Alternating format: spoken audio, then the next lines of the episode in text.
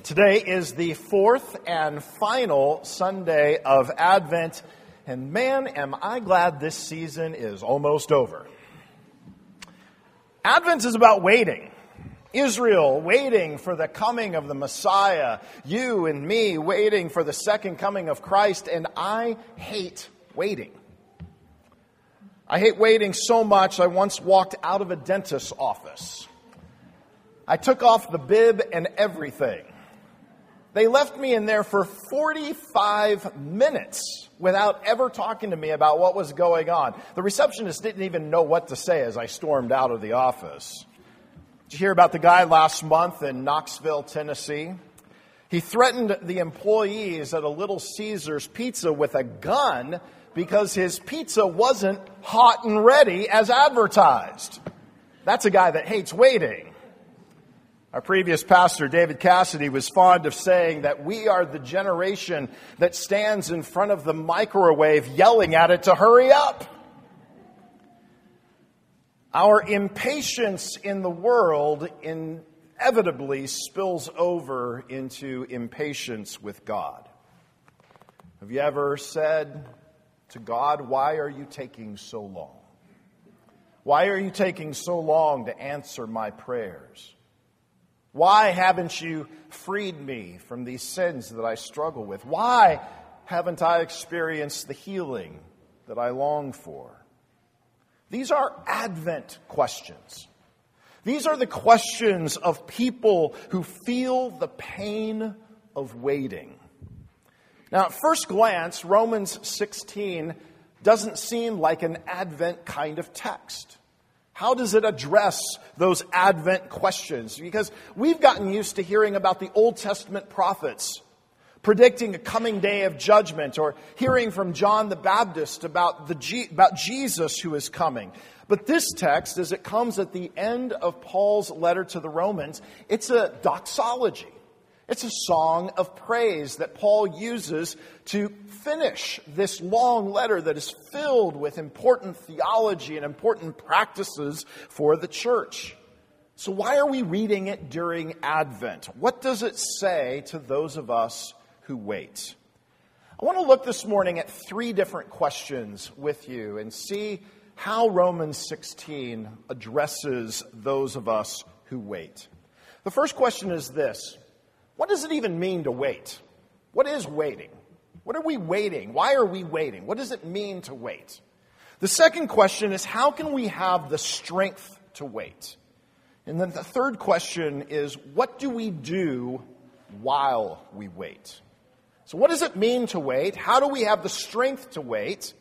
And what are we supposed to do while we wait? So, first, what does it mean for us to wait?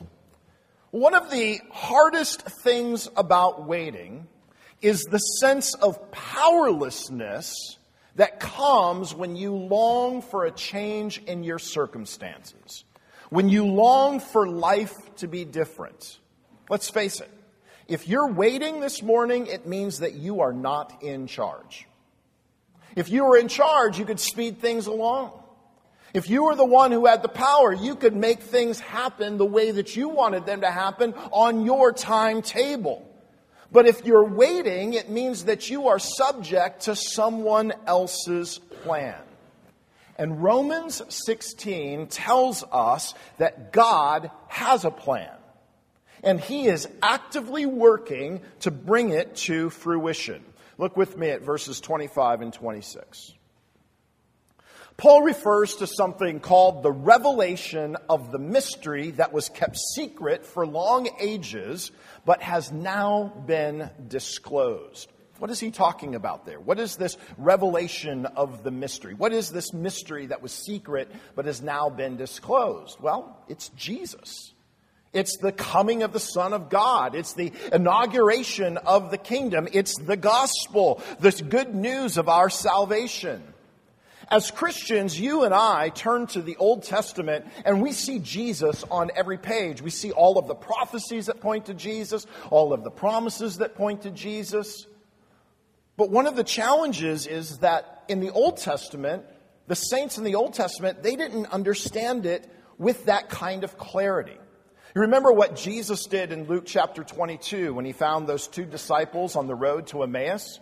He started walking with them and he began reasoning from, with them from the scriptures, from Moses and the prophets, Paul, or Luke writes. He showed them how all of scripture pointed to the coming of the Son of Man. Well, the Old Testament saints only got glimpses of that. It was like they, they saw something in shadows, in types, but they couldn't understand everything that was happening. Think about a couple of these examples. Moses. He got a glimpse of the seed of the woman who would crush the head of the serpent and free humanity from their self imposed slavery to sin. That's what Genesis 3 tells us. King David, he got a glimpse when he sang about the Lord who would sit at God's right hand, who would be a priest forever according to the order of Melchizedek. That's Psalm 110. The, the Old Testament prophet Jeremiah, he got a glimpse when the Lord spoke to him about a new covenant that was coming that would include the permanent forgiveness of sins and the knowledge of the Lord. That's Jeremiah 31. The Old Testament prophet Isaiah, he got a glimpse when he sang about a son, a child to be born whose name would be called the mighty God, the Prince of Peace. That's Isaiah chapter 9. All of them had a sense of what was coming. All of them had a glimpse of what was coming. But did they understand fully that this one would be one and the same person?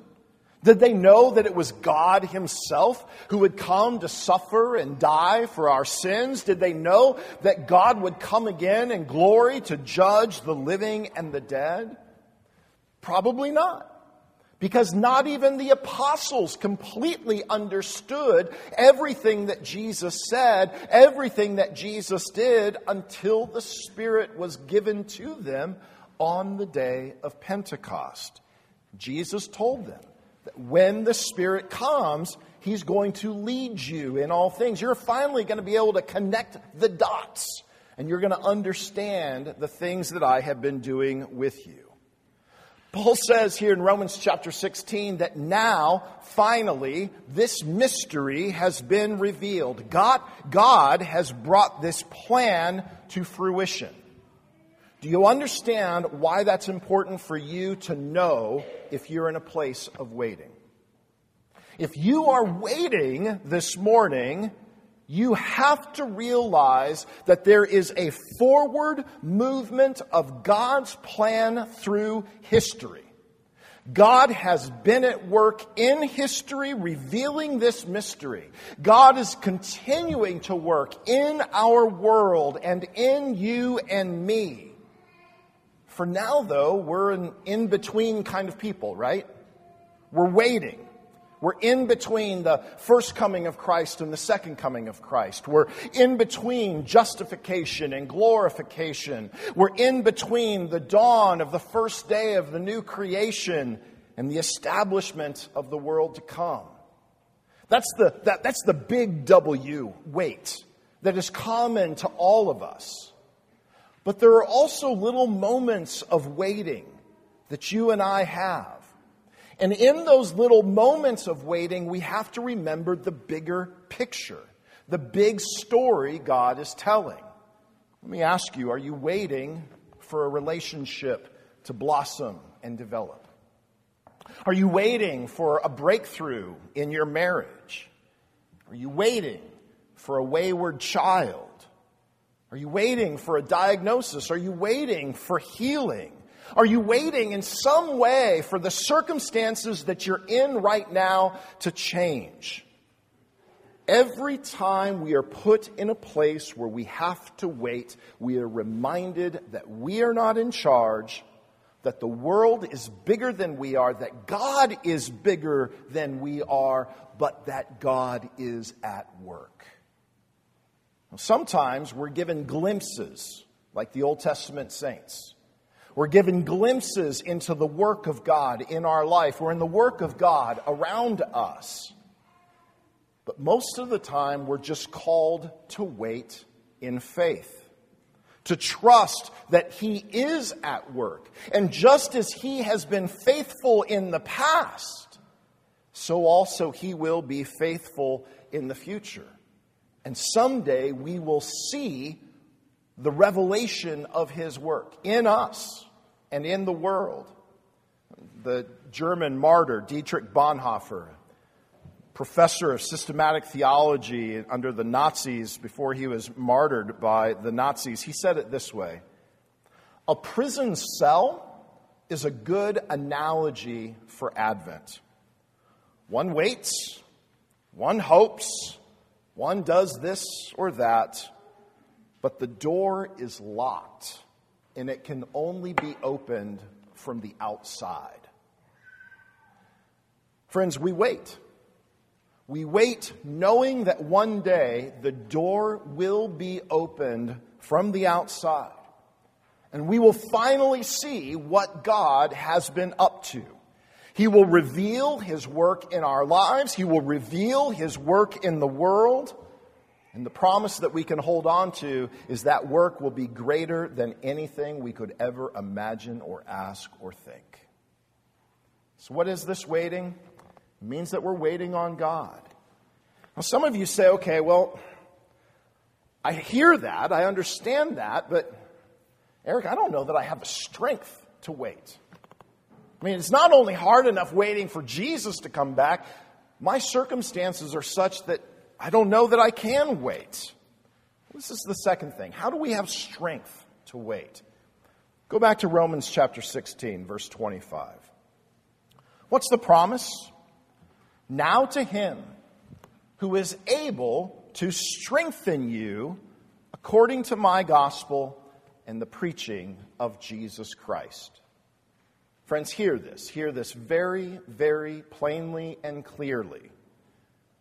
God will not relieve you of your weight.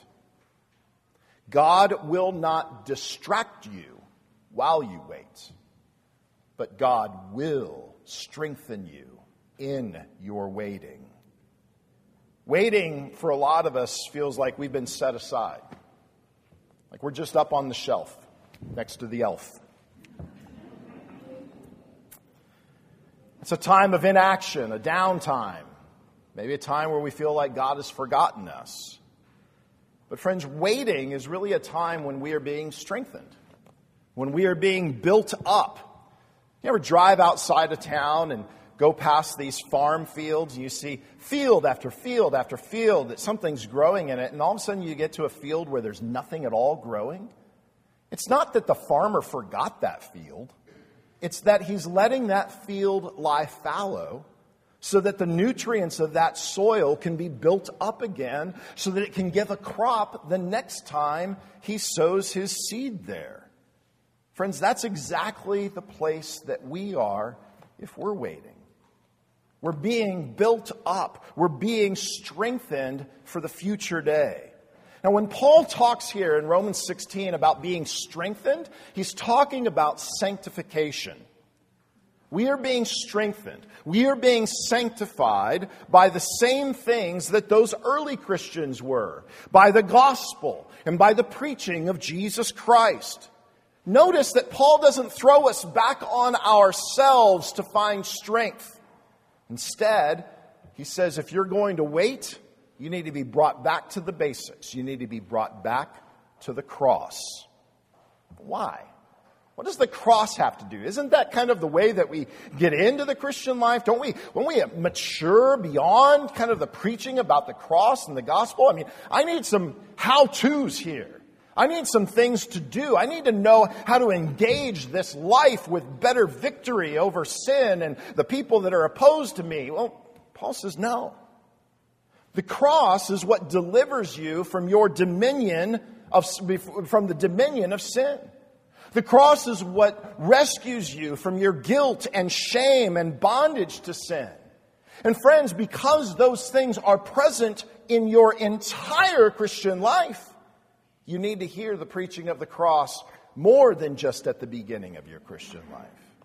You need to have it every time you sit down to Scripture to hear this good news that God is at work for you. Go back to the first point. Why are you waiting? Because you're waiting on God to do His work. Is God doing His work? Yes, He's even doing it in you. and He's strengthening you, even right now. All right. I guess you've convinced me. But what am I supposed to do? Why, why am I here in this place of inactivity and inaction? How am I supposed to spend this time waiting? And that's our third question. What do you do while you wait? You know, sometimes while we wait, we are totally immobilized. We are unable to do anything at all. Think about you're waiting for a delayed flight at the airport. How frustrating is that? There's nothing that you can do. You're waiting on hold, and you know that if you hang up in anger, you're going to get put at the bottom of the list, right? Or you're waiting in a dentist's office and you get totally irritated and leave. God doesn't call us to wait in silence, to wait in inaction. God calls us to wait with action. God calls us to wait, but as we wait, we are participating in His work. See, this is part of the wonder of the gospel story. Part of the wonder of the gospel story is that God has wrapped us up into his work. Paul says that this mystery has been revealed to the nations. Well, guess what? You and I are part of those nations to whom this mystery has been revealed. And now we are given the opportunity to in turn share this good news with others so that they, like we, come to the obedience of faith. It's such an interesting phrase there in verse 26 to bring about the obedience of faith. That can be something as simple as having faith in Christ, obeying the gospel call to put your faith in Christ, or it can be something much more elaborate, almost as what we've heard, what we heard from Mary this morning. Behold, I'm a servant of the Lord. Let it be to me according to thy word being willing to engage in hard things that the Lord has called you to. But either way, what Paul is saying is, is that it's God who is at work in you, enabling you to participate in the work that He's calling you to. So you are being called, even in this in between time, to make God's work known. Can I ask you something? Is there somebody that you're going to see this week? Someone in your life who needs to know Jesus, who themselves needs the revelation of the mystery, who themselves needs to be brought to the obedience of faith. God has been strengthening you during this time of waiting. How has God been at work giving you what you need so that you in turn can minister to that person. Too often, folks, we get so frustrated while we're waiting. We get so mad while we're waiting. We wait behind closed doors. We wait with arms crossed. We wait with foot tamping. But instead, God says, don't wait with frustration, lamenting about how long it's taking for your prayers to be answered. Don't waste your waiting. Instead, wait in action with me. You know, Paul is concluding Romans with this song of praise. And in a moment, we're going to also sing Joy to the world.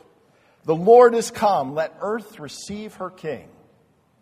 And these words remind us of what Paul says here when he says that the mystery has now been disclosed and has been made known to all nations. When we sing, we are reminding ourselves that God is faithful to his word, that his promises do come true, and that he can be trusted even with our uncertain future. Barry earlier this morning prayed for those missionaries in Haiti that were released this week. You remember two months ago, 17 of them were kidnapped by a violent gang in Haiti, and this week, the 12 that were still in captivity were released. Do you know what they did while they waited? Like Paul and Silas, they sang. The news reports said that they sang. They prayed. They recited Bible verses from memory because they did not have a Bible. They encouraged each other as they waited out their faith. Brothers and sisters, sing while you wait. Preach the gospel to yourself in song and in word while you wait. Sing to remind others of the hope for which we wait, a new heavens and a new earth from which all traces of sin have finally and forever been erased.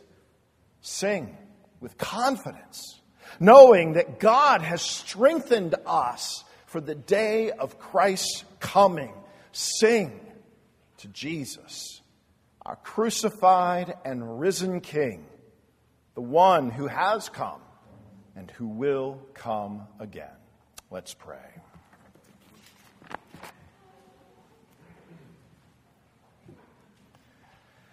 Well, Father, while we wait, strengthen us, equip us to participate in the work that you've called us to. Give voice to our songs of praise, even to our songs of lament while we wait for our circumstances to change. But Lord, whatever you do, keep our eyes fixed on you as the author and finisher of our salvation, the one to whom we can entrust our lives. Establish us, strengthen us to look forward to the day that our waiting finally comes to an end and we join with you and all of the saints before us in heavenly victory. We pray all of these things in Christ's name. Amen.